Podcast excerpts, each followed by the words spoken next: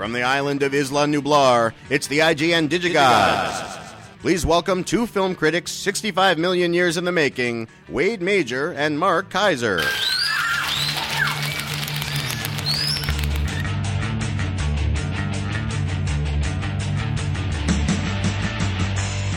Oh, Corey, uh, whose whose pronunciation did you mutilate?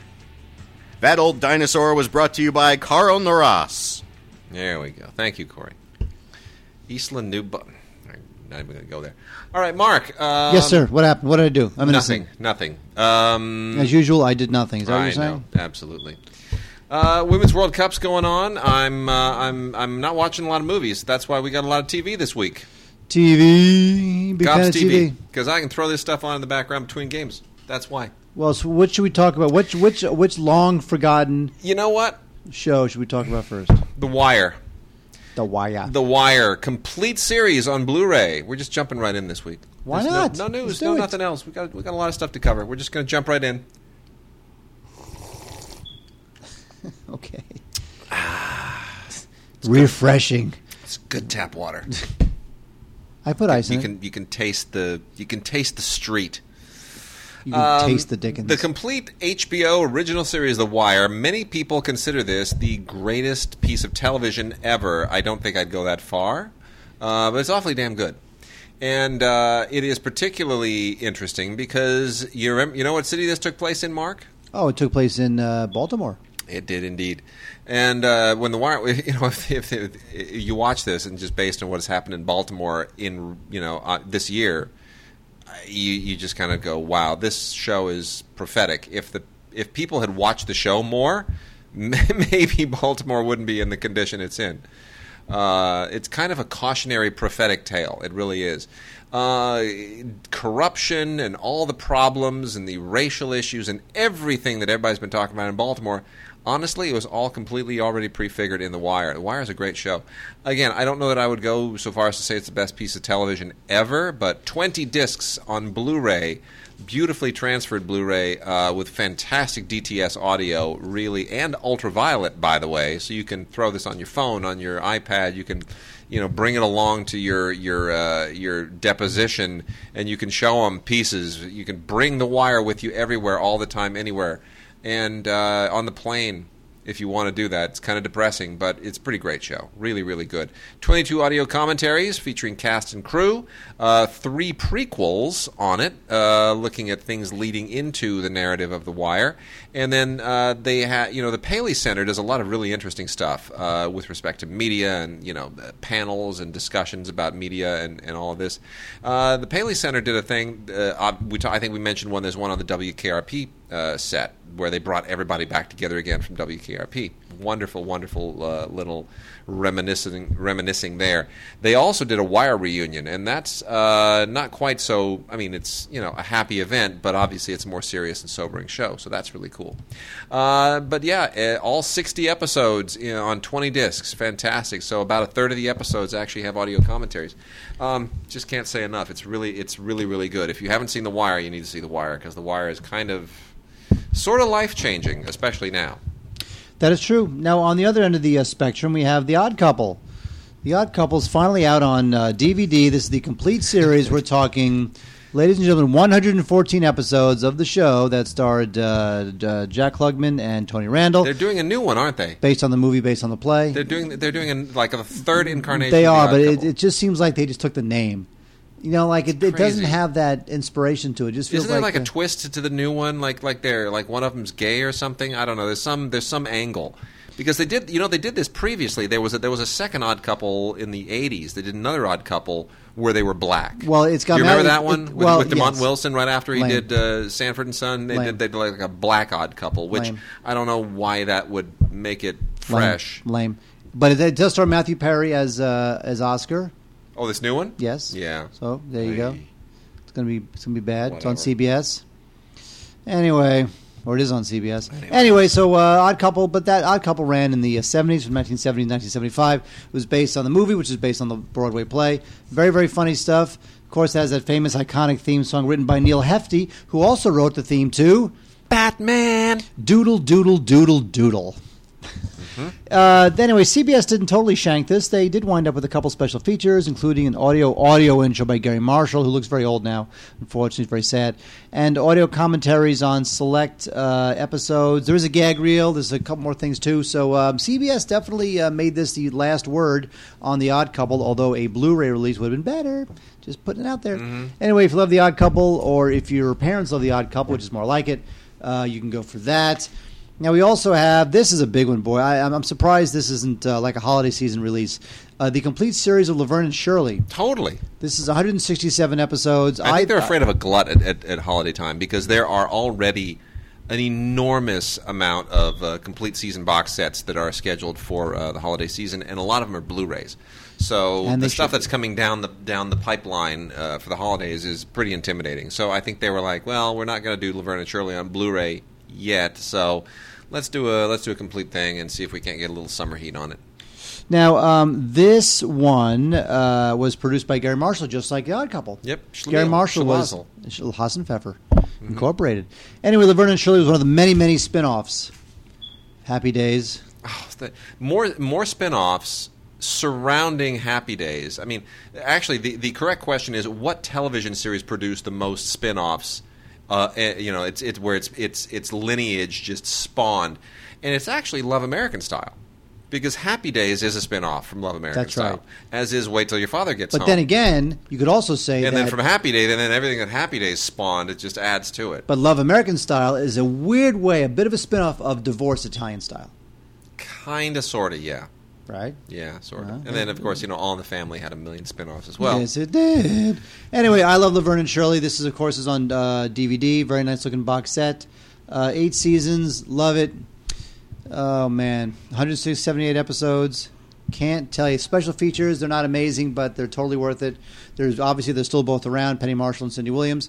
And uh, there you go. I just used to laugh my head off at Lenny and Squiggy every week. I That's why I watched the show. I didn't watch for, for Laverne and Shirley. I, I, I watched it basically just to watch Lenny and Squiggy make an entrance and go, hello. No, Uh, you David, watched David it. Lander, man, it was the best. You watched it for Frank DeFazio, uh, uh, Laverne's uh, father, who ran the pizza place. The And oh, and, and Carmine. Remember Carmine? Carmine, who's the uh, the, the what? Remember Carmine? The reason, the reason I'm laughing, see, this tells you it's a good show. I, just, I the, the Carmine made me laugh for two reasons. Because he would always bust out into "I went from rags to riches." Remember how he'd always like bust Sure. out into singing that? That was like the only thing he'd ever. And then there was an episode where I think it was Laverne's dad. He was trying to impress her about the great li- about the great lyrics in this new song. He, "My baby does the hanky panky," which is anyone who knows that song. Those are the only lyrics in the whole song my baby does a hanky panky over and over and he starts singing it and i just i was next to tears watching that i just i don't know why i thought that was so funny Because you're an idiot. i am it's what i do I'm, I do idiocy. All right, uh, the Andy Griffith Show, the complete series on individual repackaged volumes. This is a very strange thing. Here's the deal: the original. Uh, I, I, don't know what Paramount is thinking. I really don't. I'm trying to sort of figure out what their vibe is on this. They don't seem they they, they seem to want know that it, they can monetize the Andy Griffith Show, but they don't seem to know how to monetize it.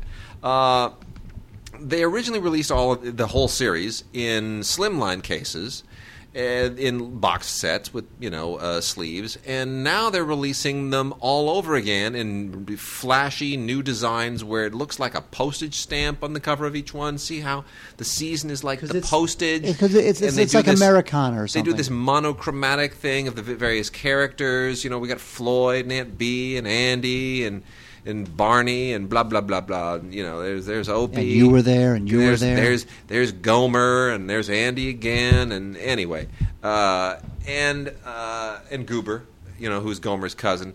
But but here's the here's the thing I got about this. Um, the they didn't need to do this. This is eight seasons all in, all, all told.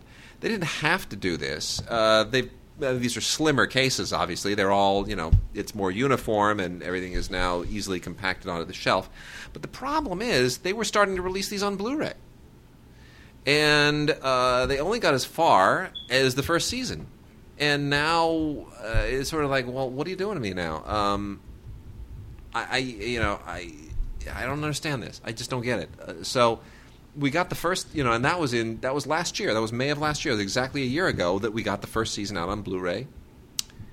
Couldn't you do us the favor of releasing the other remaining seven seasons on Blu-ray first before you do a repackage thing? Maybe the first one didn't sell. Very strange. For maybe the first one didn't sell. Well, that's the, that's been the problem with I Love Lucy. That's they, they were they were going to do I Love Lucy all on Blu-ray as well, and that didn't sell either. It's like just do it. Don't release them in individual seasons. Release the whole thing. They don't do this correctly. Once people have purchased, this is I'm, I'm here. I'm going to say this, and I'm going to segue. Okay, hold on. I'm I'm segueing here, Mark, because this brings us to this next one.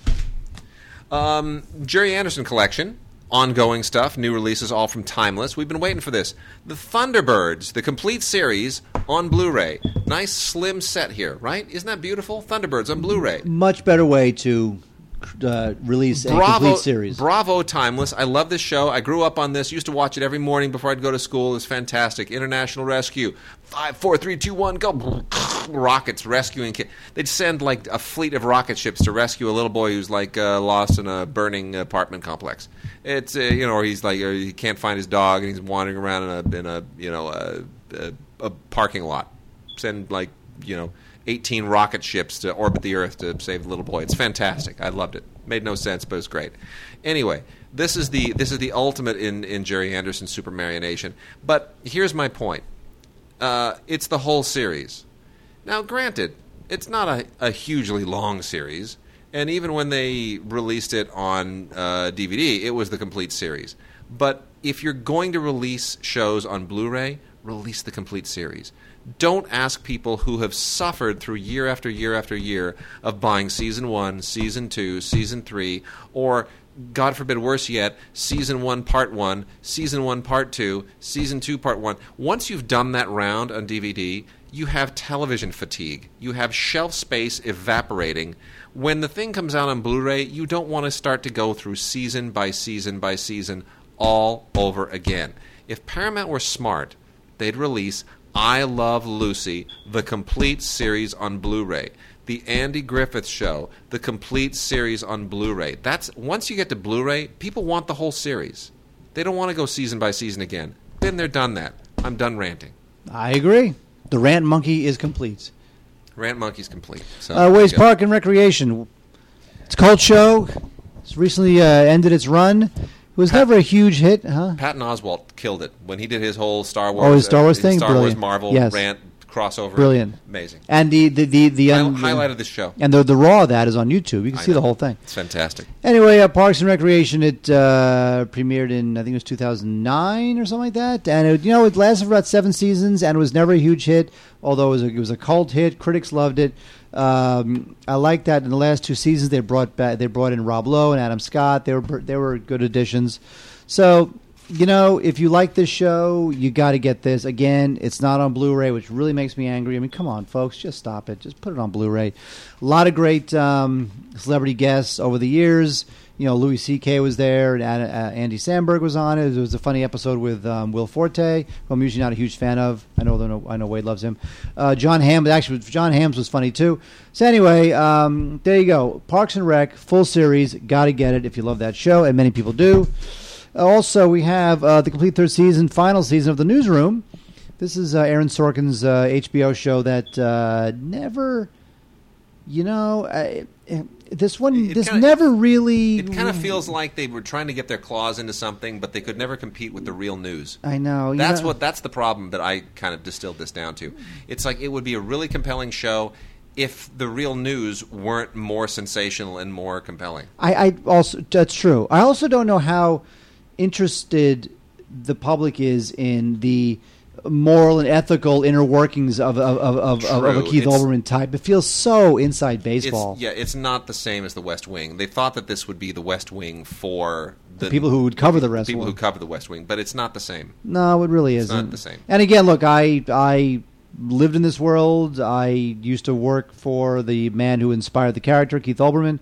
Um, so I get it. I just think that this thing was too inside baseball. It was too preachy. It's, it's you know again, Aaron Sorkin, he just takes his characters and puts opinions in their mouths, and he the guy's just merciless. He's an amazing writer, and thank God he's around. But you know he, he's not uh, he's he's not the lightest on his feet. Um, so this thing never really took off, and now it's over. Uh, you know, Starz had an original series that uh, only lasted uh, six episodes. Uh, it was half hour, and the mistake is, I think that they tried to make this a comedy, and it should have been a drama. It's it's called Survivor's Remorse. Um, uh, they it, it starts up again. I mean, it's it's not off the air. I just I, I think it's I think it's gonna I, I don't know. It doesn't it doesn't quite right. It doesn't work quite right. Uh, work quite right. Jeez, there's a tongue twister. You're stupid. Um, but anyway, there's a second season coming in August, and uh, if uh, based on you know these first few episodes, I, I don't know that I- I'm all that interested to see any more of it. Uh, it's basically about a kid who is a um, uh, becomes a you know a professional basketball player, and it's suddenly the change in coming from a very from very humble urban beginnings uh, to bang. Here's you know money and women and blah blah blah. And the whole you know you're suddenly pushed into that thing that pro sports uh, maelstrom. And uh, we all know about that. We you know we see professional athletes talk about that. We we hear it all the time. Uh, so I don't know that that's I don't know that that's sort of pulling the covers off of something that isn't sort of common knowledge. Uh, but the way it's played, the, the whole half hour format doesn't feel. It feels like they kind of missed. Like they misdirected their focus a little bit. So I don't know. Maybe they'll fix it. Maybe they'll set it up. But anyway, Survivor's Remorse. Uh, Two and a Half Man, the twelfth, uh, the complete twelfth and final season. Of course, without Charlie, they went and uh, kind of shoved Ashton Kutcher into this thing, and it's weird seeing him in a sitcom again because you kind of figured once he had moved out of uh, the uh, '70s show that it was all over and he was a feature guy, and now he's like back to TV. I don't know. Uh, it doesn't really. It just it misses Charlie. I got to tell you that whole that whole blow up and then losing him uh, doesn't. It it it didn't doesn't really work. So anyway, this show goes out with a whimper, not a bang. And then also here we've got uh, season one of a thing called Country Bucks, uh, which is an A and E reality show. And I have to tell you, I'm really tired of the reality shows about like, here's a bunch of guys who are just like hardcore redneck truck driving. It's like every single one of those reality shows that deals with you know some kind of hardcore midwestern or middle American country conservative country music listening Christian guy. It's like Duck Dynasty just started a whole subgenre, and I, they're not as interesting. Uh, country Bucks doesn't really work. It's you know these are just about guys who own a great big giant ranch and some hunting gear, and they're not the next Duck Dynasty. Hate to tell you. You know what? Between be, be, between them and the Duggars, wait about five years, and all these guys on this show uh. will, will turn out to be gay. And Honey Boo Boo, my goodness, she's that mom now. Didn't didn't she say she was bisexual? Yeah. which made me think, what? Awesome. You're even like, you're even sexual? Because I didn't even think that she. I mean, I realized she had a daughter, but it never dawned on me that she actually needed another entity to produce that daughter. I thought there was some She- kind of asexual reproduction thing going on. she had to have sexual relations with a man. I'm kind of grossed out all of a sudden. Yeah, As well, you should be. icky, gross, nasty. Uh, let's see what else we got here. Uh, We have Gunslingers season one. Yeah, go with that. Um, you know, the Gunslingers. What I like about the show, because as uh, listeners know, I did have. Uh, it's been a while, but I did have my little. Um, my, my little tryst with the Wild West. I read a lot about Wyatt Earp and a lot about the uh, like Arizona and the, the uh, Arizona territories in like the 1860s and 70s and 80s. I did like that stuff. So I like the fact that there's a certain amount of historical authenticity to Gunslingers uh, season one. Um, I like the fact that you learn about all the real people who were involved. The reenactments are good. The expert commentary is good. There's lots of little known facts. So you know this is good.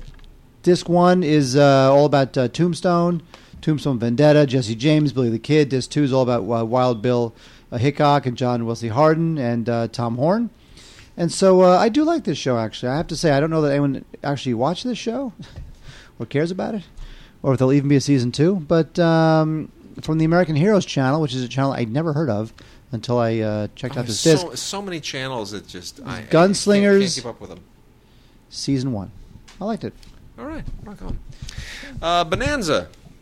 man, this show ran forever. This was, you know, there'll never be another show like Bonanza. You Yes, know that. Thank God. It will. Well, no, there- there's nothing wrong with that. Bonanza was like number one. The number of people who would watch Bonanza on a Sunday night back in '66 or '7 or whatever it was, it, it was phenomenal.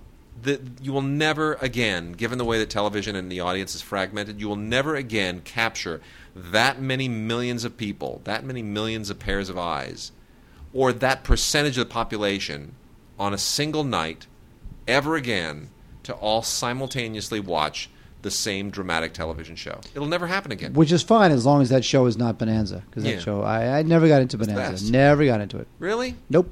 You had all these Didn't sons get it. from different wives, and the wives all died. I knew nothing about that. Wouldn't you think? Now that's the reason he never got married again on the show. He'd like, you know, there'd occasionally be a Wow. one, but they'd look at him and they'd go, "Let me get this straight. These are, these kids are all half brothers, each different moms, and each one of them died. You, my friend, are like a curse. Me personally, This is the no, the Lorne Greene, got it. Ben Cartwright. Don't get it. The official eighth season in a value pack. They are figuring this out now, where you get uh, both halves of the eighth season all together in beautifully uh, restored, pristine uh, video. And uh, these things are really ripe, I think, for Blu-ray. They they still haven't gotten around to. I mean, this ran for. I mean, we're not even we're not even halfway through this show's run now. Uh, anyway, the, uh, show ran forever, and uh, this is the eighth season. They're slowly trucking their way through, and eventually they'll get around to doing them on Blu-ray. And I only hope, as per my earlier rant, that they do the complete Bonanza on Blu-ray, even if the thing costs like four hundred dollars. Just get the complete thing out there. Uh, but they do a lovely job of it, and they're the Cartwrights, Hoss and little Joe, and all the rest of them. Uh, Wade, Rizzoli and Isles is one of those just horrible TNT shows that uh, you know. You know, like USA has its thing, you know, burn notice and and there's all sun bleached. They, got uh, a, yeah, they got their style. guys. They got their style. Rizzoli and Isles is one of those horrible shows that's just like it's just terrible. The complete fifth season is now on uh, DVD, and of course it uh, stars uh, the other the Jane uh, whatever her name is, the other girl, uh, Angie Harmon and uh, Sasha I like Angie Alexander. Harmon. Huh? I like Angie Harmon. Yeah, she's beautiful. Anyway, 18 episodes here. Just you know, she's the detective and uh, she's the medical examiner, and they crack uh, crimes. It's based on a series of novels, which I guess people read at least Sure. enough to justify a TV show. I just think this thing is silly. It's just totally generic. It's, all that stuff's generic. You know It's- what's generic too is Pretty Little Liars. Pretty Little Liars from ABC Family. This is one of those shows where like it's just a bunch of like hot twenty something brunettes, you know, walking around uh, their little hometown, and uh, you know, the, and in this season, which uh, the fifth season, which of course I didn't watch all of because I ain't watching the show for you guys. I'm sorry. I make a lot of sacrifices for this show, but that does not include the fifth season of Pretty Little Liars. But um, anyway, there's a new corpse in town, and where'd that come from? And uh, it's uh, Allison has a lot to do with this episode. She's one of the hotter ones in the on, in the cast, and uh, there you go. So it's a lot of special features, which is nice for featurettes. Um, 25 episodes. You know, if deleted scenes. If you like this crap, then go for it. Pretty, Pretty Little Liars, season five. All right, I uh, I'm to go through some really cool classic TV here, Mark. You familiar with the Bold Ones? I am not. You're not, huh? You're not. I am not. All right, the Bold Ones: colon the Senator uh, was this television series that starred Hal Holbrook. Hal in- Holbrook, Hal Holbrook. not Hal Holbrook. Hal Holbrook. Well, Hal Holbrook, Holbrook, same thing. That's my that's my uh, you know Southern California accent. You got your mind. Anyway, uh, this is from 1970, and this thing was really short lived. Uh, they only got about uh, 10 episodes out of this thing, but um, it's it's you know what? What an amazing actor. He just all he's just one of those guys. He just always kills it. I always think about his his. He's the only thing in uh, the Star Chamber that just magnetized. I like that movie. I did too, but he was the thing that just made it real, right? No way. I like Michael Douglas. Yeah, he's good, but he's fine. But but it, when, when. Holbrook shows up, you, you just go, wow. It just it just suddenly he has that Let's go. speech. He has that speech, that vigilante speech, where he almost sells you, and you're like, you're right. I'm on board. Where do I get my gun? Wait a minute, what's wrong with me? You got your mind.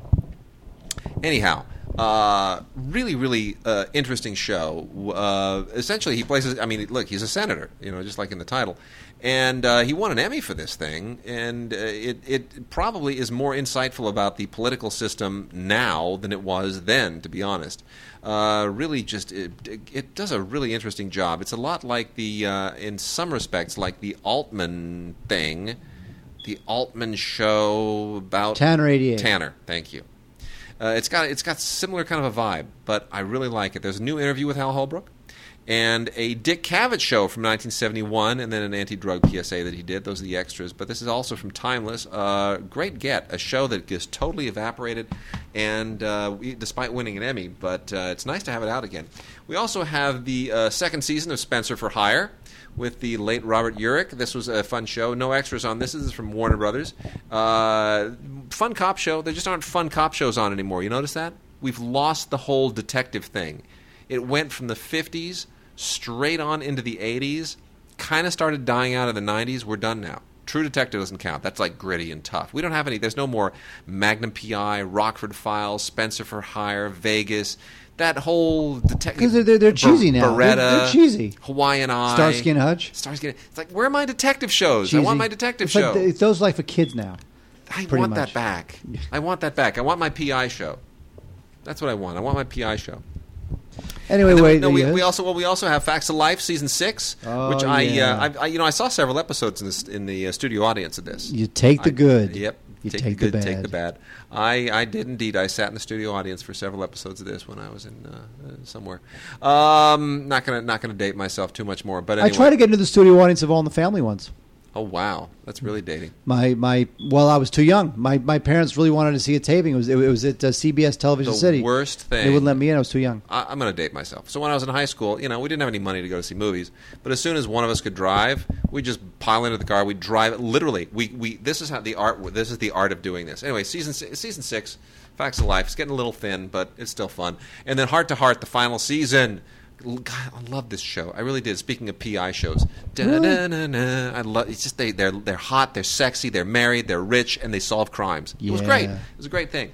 Uh, created by um, uh, uh, what's his name? You know, who Sidney Sheldon, who I Dream of Jeannie created. I Dream of Jeannie. As Oh, well. yeah. So what I was saying was, this is what we used to Uh, do. wait, what? Well, this is what we used to do. So when I was in high school, we'd pile in the car. You know a lot of the people that I would do this with. You've met them. Scary group of friends that I had back then, still do. So we'd pile into somebody's car, uh, like on a uh, you know on a, on a on a Saturday, right? And we'd uh, go all over Hollywood. We'd go to the ABC place where all the ABC shows were, and then we'd go to the CBS place. We'd get the tickets there, and then we'd basically just load up on tickets for all that were of it because it was like a plane. They over they distribute. It's free. They distribute as many tickets as they possibly can because they figure we want to pack the studio audience, and a lot of people won't show up. So they, there's no limit to how many you can get. It, so four guys walk in, five guys walk in. They'll give each of you you know four tickets. So we're good. We're we're rocking. So uh, we just collect every sitcom tickets for every sitcom that was taping anywhere in town for the next week or so. And uh, sometimes game shows. We even went to see Solid Gold or you know Family Feud. We didn't care. We we didn't have money to see movies, so we're going to go see something free. So we're, we'll sit in any studio audience for any period of time as long as someone entertains us. Basically, that was that was the way it was. So we would do this um, pretty much all summer, just con- nonstop as much as we could. And the worst thing about it is that you're at the front of the line and you think you're going to get in, and then it's they truck in like a bunch of old people from some rest home, and then they fill up the studio audience, and you think they're not going to laugh as hard as I am. Do you think these people appreciate Three's Company? You don't like Three's Company as much as I do. I am Jack Ritter.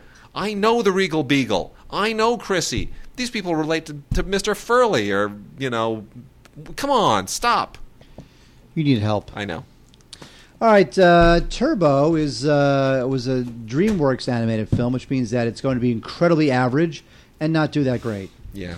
But uh, from Turbo came Turbo Fast. Now, Turbo Fast is it's a Flash animated TV series. It premiered on Netflix. Pretty much, I think the first kid show to premiere on Netflix. Yeah.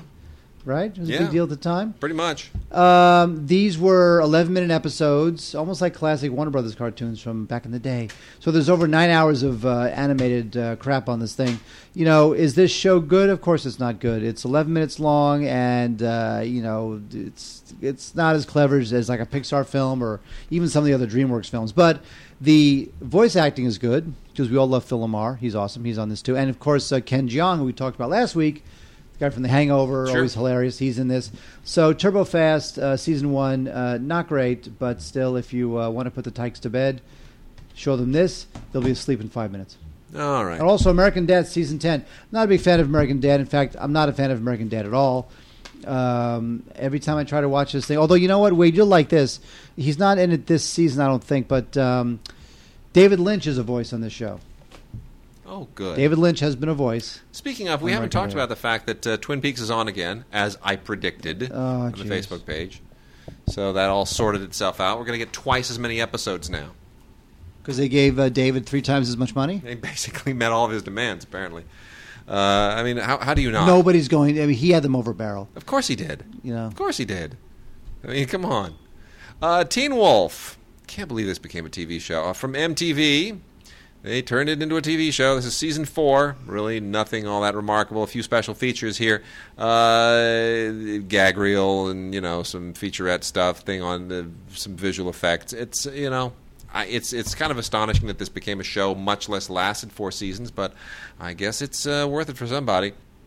And then uh, Rectify, uh, which is on Sundance TV. In this is its second season. This thing's coming back for a third season. Uh, I was not even really aware that they had original dramatic programming on uh, Sundance TV.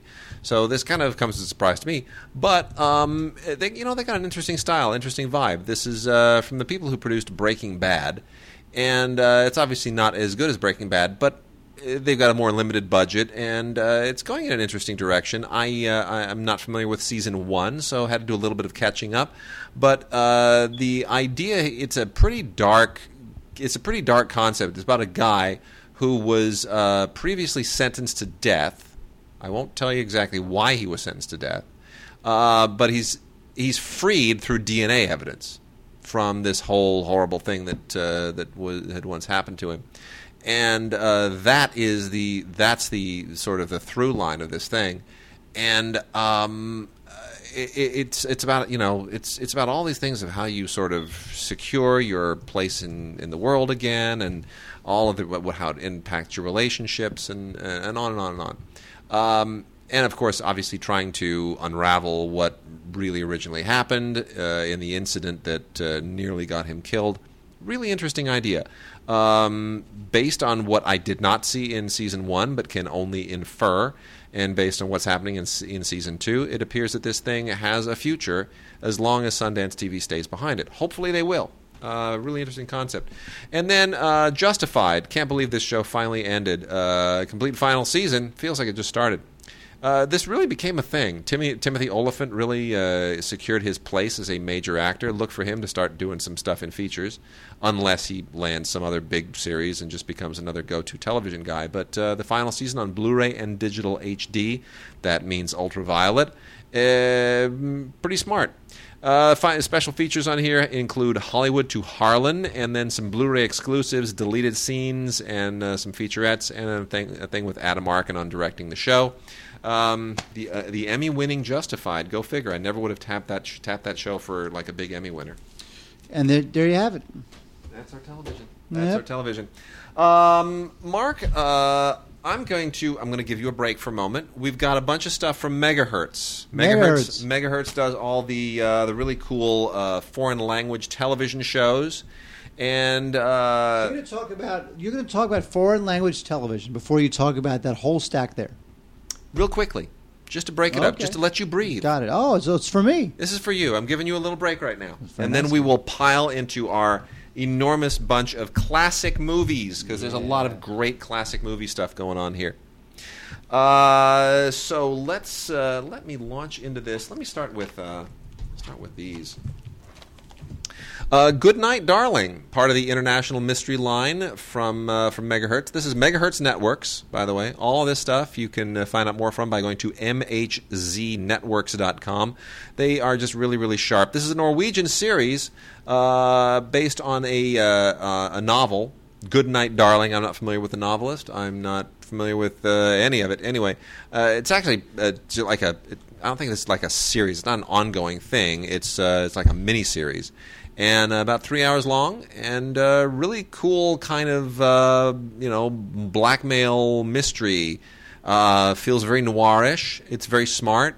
A little bit, a little bit tweaked. Interesting characters. That's pretty sharp. Uh, the um, Salamander also part of the international mystery line. Uh, Salamander is a Flemish show. Now, Flemish is, of course, the variant of Dutch that they speak in Belgium. So, uh, Belgium, of course, a divided country language and culture wise. You have the Flemish, i.e., Dutch ish half, and then you have the French speaking half. So, this is from the Flemish half of, uh, of Belgium, and uh, very obviously narrow market for that. But um, uh, given how narrow that market is, it's a very, very smart, uh, very, very smart story. Um, gets into all of the political machinations and the. Uh, it's really, you know, there's a, there's a whole banking political conspiracy kind of thing that uh, has to be unraveled. Pretty, uh, pretty gritty, pretty smart, really well done, good production values. Salamander, that's definitely worth checking out. Uh, we've previously talked about the Bridge, otherwise known as Braun or Bron. Um, this was uh, this is a uh, this is season two in this uh, very very cool uh, Swedish television show, and uh, it deals with the uh, bridge that takes you across Sweden to Denmark, and really a smart show. Continues to be very very smart in the series two. We've also got set one of Bukow and Koenig. Koenig with the two dots over it. This is a German show. I'm not quite as keen on this as I am on a lot of other stuff that uh, that they do in the uh, in the various mystery lines from Megahertz. Uh, it's a you know it's a buddy cop thing. Um, it's fairly gritty, fairly smart, but somehow I, I never really quite get with the characters. Little I'm a little iffy on that one. Um, Batu, undercover agent, is um, it's another German show, and the uh, the guy here is the is a detective who's of Turkish ancestry. Interesting if you're familiar with the certain cultural elements that this deals with. Uh, a lot of this is political. A lot of it is is cultural. There's stuff that deals with like episodes that deal with obviously the integration of Muslims in Germany. Feels a little bit inside baseball. Um, it's good, but if you don't, if you're not familiar with the context, it's not necessarily going to work for you. The uh, oh, and then uh, also really quickly the uh, ongoing adventures of uh, Don Matteo. They uh, now have this in set nine and set ten. He is a priest detective. There's a long, proud history of priest detectives in uh, British television, and Italian television. Obviously, is equally fond of priests who solve crimes. Don Matteo, Terence Hill, great actor. This thing's been going for ten years now. Amazing. Sebastian Bergman, Dark Secrets. This is a uh, Swedish language show, and like most Swedish television, it's pretty heavy, and uh, it really is kind of carried by uh, Rolf Lassgard, who incarnated the first uh, performance of Wallander or Wallander on television before it became a British show. Um, really good actor and uh, interesting character here, Sebastian Bergman. Um, he's a sharp kind of profiler detective guy. And then lastly, uh, easily my favorite favorite of the whole thing. Uh, this is based on the uh, on work by a Finnish author, Matti Ronka, and it's called Look of a Killer. And this is um, forget about forget about like uh, what's who was the murderer guy on TV? Uh, Hannibal. No, the other one. Uh, uh, Rich Eisen. No, yeah, but the the, the who was it? Uh, uh, Brian Williams. No, no. Dexter. Thank you. Uh, forget about Dexter. Not interesting. Now this is about a serial killer. This is a, this is about a guy who is uh, who's a, a, former KGB agent, And if you want to get inside what actually makes a murderous mind work, Look of a Killer is amazing. Um, the psychology of this thing, the way it's written, the way it's directed, everything is just so interior and so subtle and so masterful, and it just it puts you right inside the just worst parts of that whole Russian mafioso KGB organized underworld crime thing. Um, all the machinations of it. It's really, really an intense and very smart show, and um, obviously, you know, all it, it all connects back to Finland. Um, and Finland is a really interesting place. I've I've never been, but I'm dying to go. And the more I see movies and TV shows from Finland, the more I want to go. So, Well, it's look- a land of Finns. You know, when if you go there, everybody has a fin. not funny, not the least bit funny. But anyway, that's uh, so. Anyway, that's Look of a Killer, and uh, those are our megahertz titles of the week. Um, all right, Mark, it's time to start plowing through as we close out the show.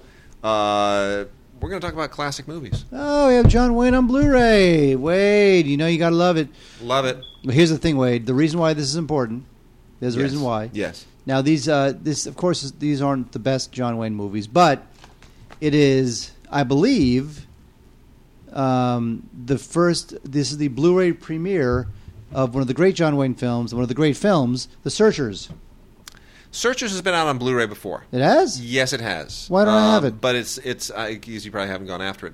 But uh, it came out in a big old splashy edition. There are some I forget. Uh, let me the, the the ones here that Let are the look at premieres. this. Look at this The ones up. that the premieres here. Uh, Cahill, United States Marshal, has never been on Blu-ray before, and the Train Robbers have never been on Blu-ray before. Fort Apache, The Searchers, and Rio Bravo have. Oh, you're So- right. Oh, you know what this is? This is the. Yeah. Uh, you know what? Yeah. I don't have this. Yeah, Why do I not have this? I don't know. When did That's, this come that's out? your mistake. It really is. Your mistake, not mine. Anyway, it has um, uh, So Fort those last- Apache, The yeah. Searchers, Rio Bravo, The Train Robbers, and Cahill, United States Marshal. Also got a bunch of a couple documentaries. Uh, one about John Ford, the other about uh, Ford and Wayne and the Searchers, narrated by John Milius, who was the perfect person to uh, narrate that documentary. Um, some uh, vintage uh, featurettes, which I always love, and uh, some commentaries and trailers. So there you go. John Wayne westerns. Um, are these his five best westerns? Uh, you know, no. no.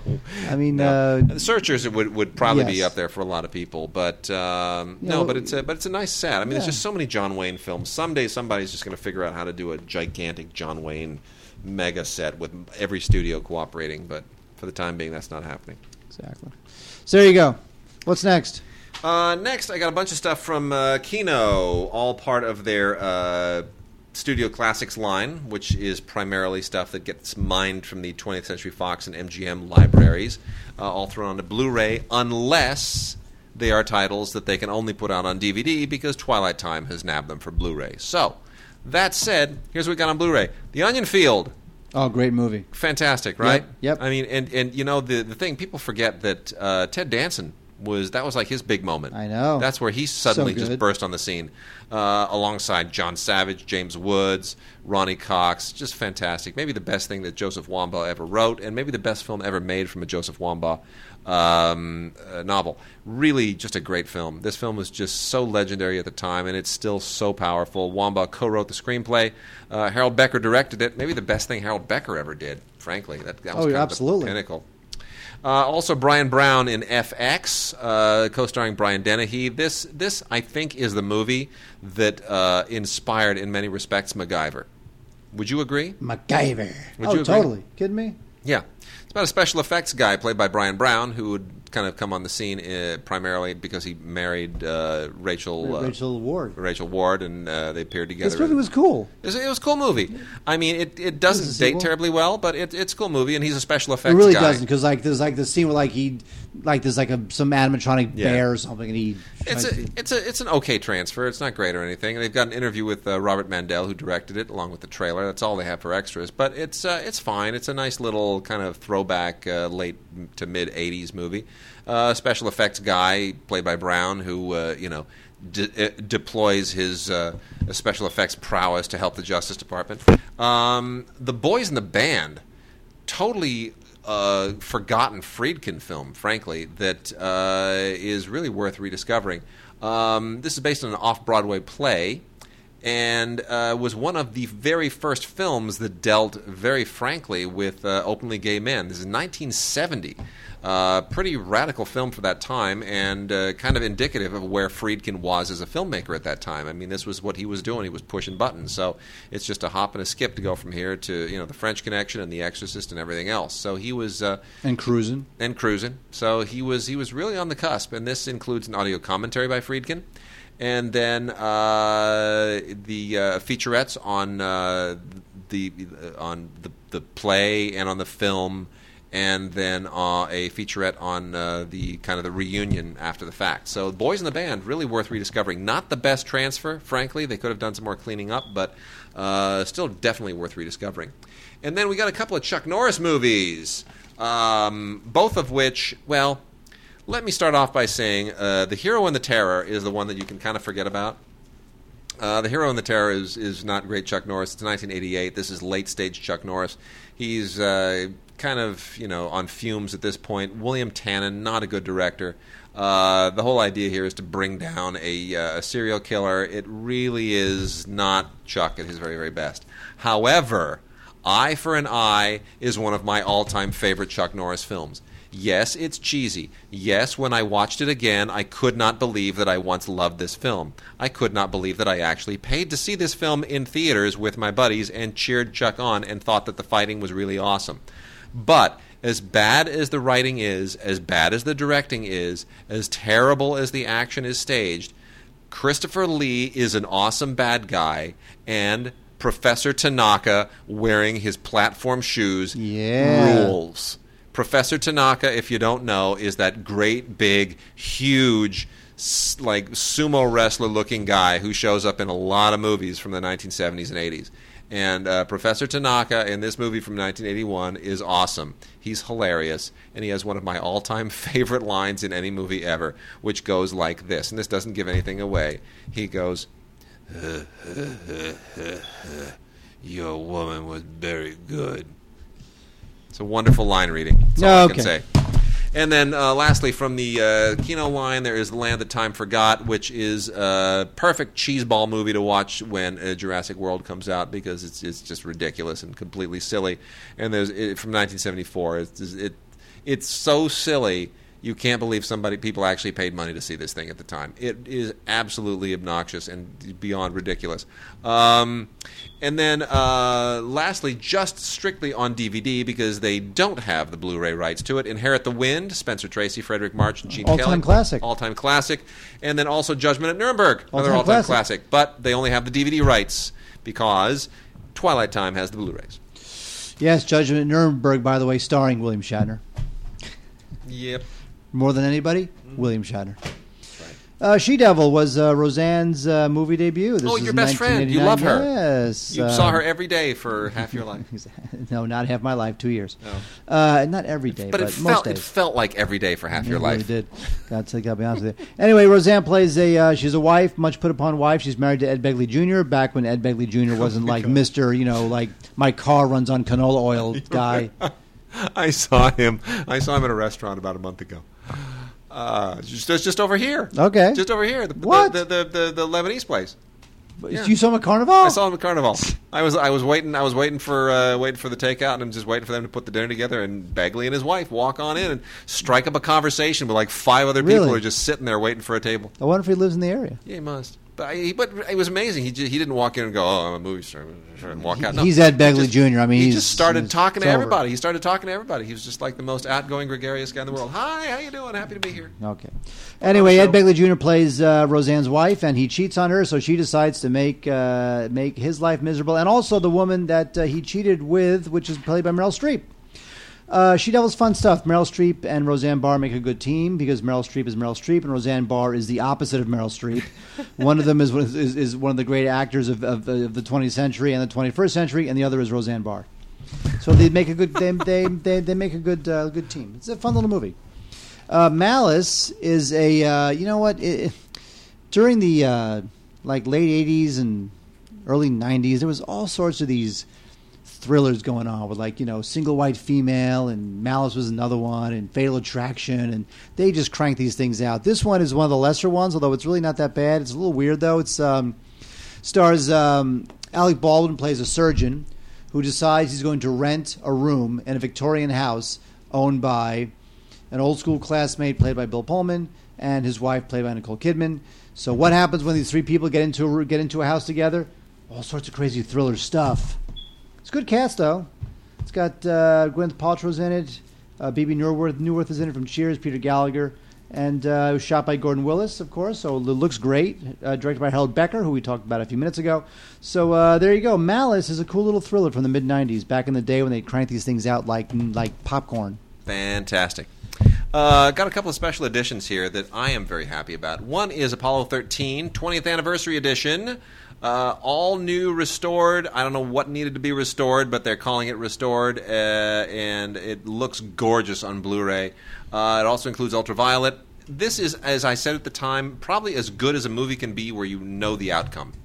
There's no mystery to it. There's very little suspense to it, but this thing got a gob of Oscar nominations, and it's just really well made. And Tom Hanks is great, and and you know everybody's great. The whole thing, it just it's it just hums. It's a beautifully made movie. Um, it just isn't, you know, and it's got Ed Harris, right? You know, little connective tissue there to the right stuff. Um, it just you know exactly what's going to happen. Lots of amazing extras on here. Uh, everything most mostly to do with all the historical stuff. You got two commentaries, one with uh, Jim and Marilyn Lovell, and the other with Ron Howard it's pretty great. So uh, it just doesn't it just doesn't come any better than that. There's also a conversation with Brian Grazer and Ron Howard. Uh, you know, the 20 years later thing. It, that I don't know that is all that instrumental. Ron Howard is always great in conversation. Brian Grazer, you know, he's got the spiky hair and the and the, and the whole deal, and he's Brian Grazer. Uh, 1776 director's cut. I don't know how many people are eager for this, but I have been because I absolutely love 1776. The whole idea of setting the, the founding of America to a musical uh, struck a lot of people at the time as being possibly weird, but it was, you know what, this was a Broadway hit, and it's a really cool movie. And, uh, you know, the guy who directed it, not known for anything fantastic other than this movie, Peter H. Hunt. But uh, really, honestly, it's a fun movie, and the songs are great. And William Daniels is has never been better. Blythe Danner pops in here, and you go, Blythe Danner. Uh, Ken Howard shows up, and you go, Ken Howard. Uh, it, honestly, most people don't even know this movie exists. Check it out; it's fantastic. This is the director's cut, and it's it includes uh, ultraviolet, so you can take it on the road and show it to anybody that you want, and just make them gasp at, at not knowing that they've ever heard of it, realizing they've never heard of this movie. 1776, the fabulous Broadway musical uh, made into a film, the director's cut. There it is. Oh wait, we have uh, a Blu-ray that contains two from uh, Mickey Rourke. One is uh, the Pope of Greenwich Village. I love that movie. The great film. I love that movie. Exactly. They got, they took my thumbs. Oh, my they took my thumbs. Burt Young's in this, and then Desperate Hours, which was uh, Michael Cimino's uh, second to last uh, turn at the bat. He did this, then then he did with Year of the Dragon a few years Yeah. later, and then now he's just a freak. But you know, but you realize he, he does interviews now, and people are like, "Are you transitioning?" He's like, "What's wrong with you? Why why would you think that?" Because of how you're. Never mind. He looks nuts, man. He just looks nuts it's, it's it's the funniest thing. That's a question he gets all the time. because he's nuts. he's out of his mind. I, I I can't remember the conversation anymore. I said it on the show, but I remember I was I was sitting at a Starbucks. I love women. I'm not. What's what makes you does. say I was that? Sitting- like because you you you've looked at. Uh, never mind. I, I- get- I was sitting at a. Starbucks on Larchmont, and I wound up talking to this guy who used to hang out with Michael Cimino, and he had some great stories because Yeah. Cimino's just nuts. He's uh, he's he's he's gay. He's not gay. He's transitioning. He's not. he's out of his mind. He's just crazy. Cimino's just it's too bad too. Anyway, the Last Unicorn is a uh, this should be on Blu-ray, but it's not. Last Unicorn is kind of an overlooked uh, animated film from 1982. No, that is, with, that is, it is on Blu-ray. Oh, it is on Blu-ray. It is on Blu-ray. Uh, Jeff Bridges, Mia Farrow, Angela Lansbury, and uh, you know, I remember this when it came out. No, I- you know what? I, I went to see this. What I liked about this movie is that even though it's the last unicorn, it's got some pretty intense moments, man. It's like, you know, fairy tales are intense and violent, and this one doesn't really, sh- I mean, it's not R rated, but it doesn't really shy away from that. So, yet it still has a lot of mystery and sweetness to it. It's pretty, it's, it's underrated, um, but I do like it. The Last Unicorn, I do remember it. Uh, the animation style, not my favorite personally, but um, still, it's good stuff. Overlooked. Four from Olive. I watched every single solitary second of all four of these, and um, I can I can't watch them enough. I love these movies. I love them passionately. I am thrilled that Olive got these and that they snatched them over from MGM because MGM was never going to do anything with these. Tell me if these titles mean anything to you, Mark. Hammer, Coffy, Friday Foster, and Foxy Brown. Well, Coffy and Foxy Brown. Of course, it's all uh, black exploitation. Yes. Did Fred produce some of these? I think No. Well, Fred didn't produce Coffy. I He think wishes. uh, Fred produced some of these. I can't remember. I saw. I actually, you know, I saw him. yeah. Was- I saw Fred at a funeral a couple weeks ago, and uh, Fred Weintraub, by the way, is an old uh, friend I've known the family since high school. And Fred Weintraub produced Enter the Dragon, Yeah. as well as High Road to China and Tom Horn with Steve McQueen, And and the Big Brawl with Jackie Big Chan. Brawl. Um, yeah, he, he's it's it's very sad. Yeah. Uh, Fred looks terrible. He's he's frail. He's in a wheelchair. That's terrible. It's like, and Fred was such a he, he's such a big man, such, a big a presence, larger than life guy. large and large man, larger than Yeah. life man, and to see him brought down by age is just really sad. Well, he produced a lot of cool black exploitation stuff at the time. Uh, none of these, I guess, but uh, I love. You know, he- look. First of all, Fred Williamson earned the nickname the Hammer based on the movie Hammer. Um, and uh, you know, these are all black exploitation era films. The uh, the three here, obviously, that stand out apart from Hammer are Friday Foster, uh, Coffy, and Foxy Brown. Uh, because Pam Grier is just amazing, and uh, Pam Grier was like one of the first maybe the first American female action star, and she and she did it as a black woman at a time when uh, you know these were films were kind of marginalized and really only distributed in uh, in black communities. So um, Pam Grier just totally she just kills it in these movies. She's wonderful. Uh, they they really hold up. They're a little bit stylistically, uh, well, more than a little bit. They're still very much of the '70s, but it's not objectionable. You just feel like you're taking a trip back in time, and uh, it's it's great. She just she wields a gun, and she's just got the style and the afro and the and the hair and the whole thing. It's just she's fantastic. So uh, I can't I can't recommend these enough. Friday Foster also stars Yaphet Kotto, who just is one of my all time favorites. Coffy, Foxy Brown, they're the best. And then from uh, the sublime to the intentionally ridiculous, uh, Tom and Jerry, the Gene Deitch collection. Uh, this is, you know, Tom and Jerry went through a lot of different uh, incarnations over the years, and uh, they every animator who ever touched this put his uh, completely unique spin on it. And Gene Deitch did a number of these, and they have remastered all of them and they're wonderful. I don't, for the life of me, know why they didn't do this on Blu-ray, but uh, they're absolutely wonderful to have. So I would get them at least now until they figure out that they there's a Blu-ray market for them.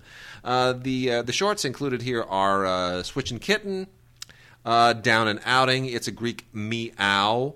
Uh, high stakes, S T E A K S, mouse, in, mouse into space, landing stripling, uh, Calypso cat, Dicky Moe. Are you really reading every single the title? Okay, fine. I won't Who do knows it what the titles are? because some people really know these things. No, they don't know these things. Anyway, Tom and Jerry, the uh, newly remastered Gene Deitch collection, fantastic, good stuff.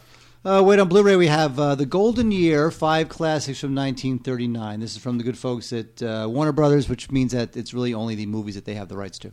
Um, now, that's not to say, by the way, as you know, 1939 is considered, it's a bit of a cliche, but it's considered like the best year ever for in the history of film. Yeah, it was Now- it was amazing. It was it, amazing. It, was. A, I mean, the the the the thirtieth best movie that year is better than like almost any other movie ever made. Now, uh, Warner Brothers packages five of these together. It's, it's almost interesting to it's it's it's a more interesting exercise to discuss what is not on this, uh, but it does have uh, Dark Victory, Bette Davis, uh, Dodge City, Gone with the Wind, The Hunchback of Notre Dame, and Ninotchka. Of course, it does not have oh, let's say The Wizard of Oz, or Stagecoach, or Mr. Smith Goes to Washington, uh, Wuthering Heights. But still, you know, it's uh, five good movies.